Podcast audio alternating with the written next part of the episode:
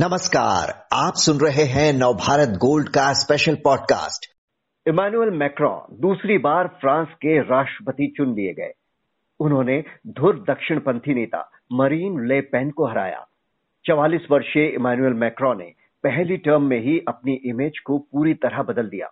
राजनीति में युवा और नौसिखे की छवि से हटकर उन्होंने खुद को एक प्रमुख वैश्विक नेता के रूप में स्थापित किया। उनके पहले टर्म में फ्रांस और भारत के रिश्ते काफ़ी मज़बूत हुए। मैक्रो के दोबारा चुने जाने के बाद भारत फ्रांस के रिश्तों में और कितनी गर्माहट की उम्मीद है यही समझने के लिए बात करते हैं पूर्व राजनयिक विष्णु प्रकाश जी से जो आज हमारे साथ हैं। विष्णु जी भारत के संदर्भ में कैसे देखते हैं आप मैक्रो की इस ऐतिहासिक जीत को? नमस्कार जी। सबसे उस, उसका प्रमाण ये है कि प्रधानमंत्री मोदी ने ट्वीट किया है कि मेरे मित्र मैक्रोन दोबारा जीत गए हैं और उनको बधाई दी है।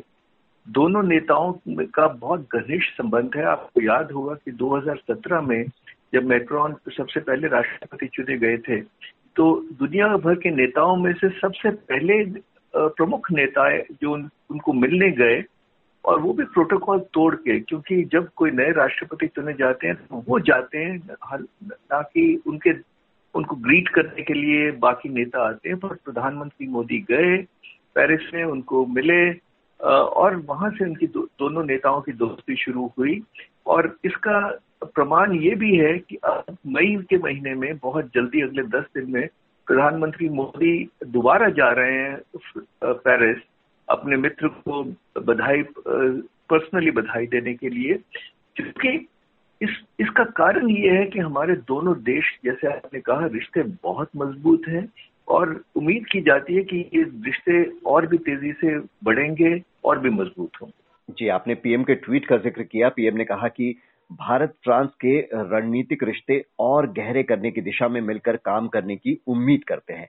तो जैसा पीएम ने कहा, सुरक्षा के मामलों में फ्रांस एक बड़ा साझेदार रहा है। हमारा राफेल लड़ाकू विमान समेत कई बड़े रणनीतिक सौदे हुए हैं हमारे फ्रांस के साथ। उसे देखते हुए मैक्रो की वापसी कितनी महत्वपूर्ण है? जिस तरह से ये कहना पड़ेगा कि पिछले खास तौर पे उन्नीस के बाद और उससे पहले भी जो भी प्रधानमंत्री भारत के हुए या राष्ट्रपति फ्रांस के हुए हैं, उनके उनके उनके लीडरशिप के अंडर हमारे रिश्ते बहुत बड़े हैं। ये हकीकत है। और बड़े इसलिए हैं कि एक कारण वो है कि फ्रांस ने भारत का का, का पक्ष देखने की कोशिश की है। कई विदेशी ताकत है पश्चिमी ताकतें हैं जो कि सिर्फ़ अपना पक्ष देखती हैं। फ्रांस के पास ये क्षमता है कि खुद का पक्ष तो देखते ही हैं पर भारत का भी पॉइंट ऑफ़ व्यू देखते हैं। और यही कारण है कि उन्नीस सौ अठानवे में जब हमने हमने परमाणु विस्फोट किया था और सब देश पश्चिमी देश हमको निशाना बना रहे थे तो सबसे पहला देश जिसने हमसे बातचीत शुरू की और स्ट्रेटेजिक पार्टनरशिप घोषित की वो फ्रांस था।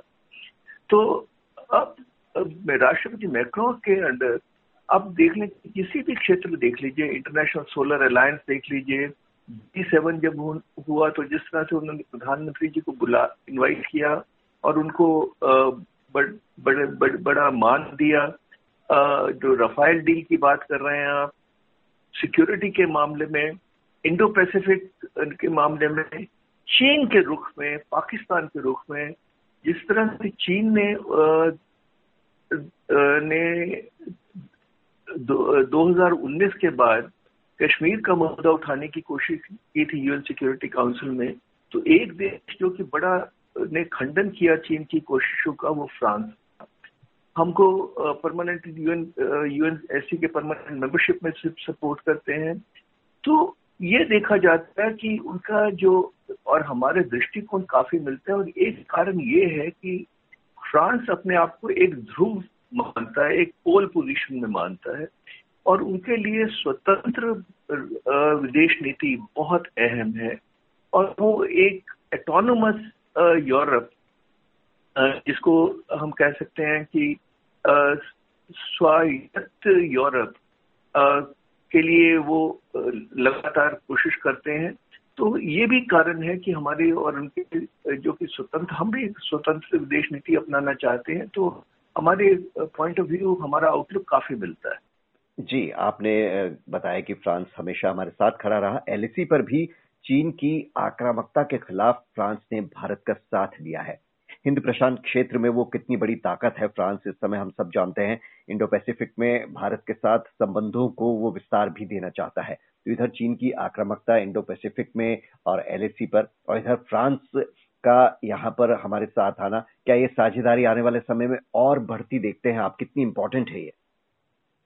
फ्रांस एक महज शायद एक ऐसा यूरोपीय देश है जो कि बाकी यूरोपीय देश के मुकाबले में चीन के खिलाफ खुल के या जो अपना पक्ष है चीन के खिलाफ रखता है। और अगर कल क्वाड माना जाए कि अगले, आने वाले कुछ सालों में क्वाड की एक्सपेंशन होती है तो मुझे लगता है कि फ्रांस एक देश है जिस, जो कि बिल्कुल स्ट्रांग कैंडिडेट है और क्वाड का हिस्सा बनना चाहिए। जैसे आपने कहा, हिंद प्रशांत महासागर में की जो पॉलिसी है, उसमें एक जेन्युन जो इंडो पैसिफिक देश है, वो फ्रांस है। क्योंकि इनके इंडियन ओशन में इनकी मेरीटाइम मेरीटाइम टेरिटरीज हैं, बाकी भी टेरिटरीज हैं। तो हर एक दृष्टिकोण से देख लें कि फ्रांस एक अपनी स्वतंत्र विदेश नीति अपनाना चाहता है, जिसमें कि भारत का स्थान काफ़ी ज़्यादा है। और ये एक कुछ देश तो सिर्फ़ बात करते हैं रूल ऑफ़ लॉ की। पर ये एक रूल बेस्ड इंटरनेशनल ऑर्डर के को बहुत सपोर्ट करते हैं, जो कि हमारी पॉलिसी भी है। तो इसलिए हर एक दृष्टिकोण से देखा जाए तो फ्रांस और भारत की, के विचार काफ़ी मिलते हैं। और हमारे हमारे पास अब 20 साल का एक स्ट्रेटेजिक पार्टनरशिप का रिकॉर्ड है 24 साल का, जो दिखाता है कि हमने इकट्ठे काम किया है।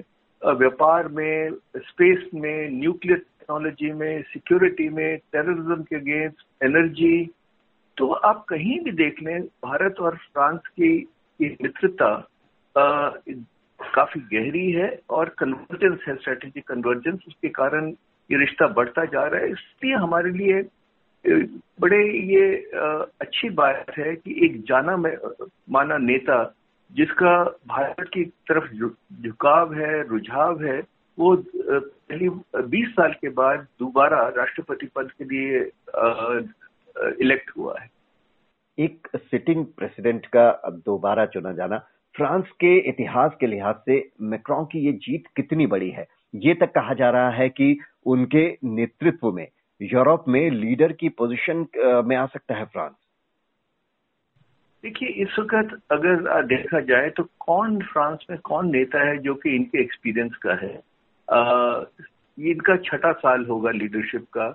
आप जर्मनी में देख लें इंग्लैंड में देख लें इटली में देख लें कहीं भी देख लें शायद ही कोई नेता होंगे पश्चिमी यूरोप में जो कि इतने एक्सपीरियंस होंगे। मज़े की बात है कि इनकी उम्र महज चवालीस साल की है।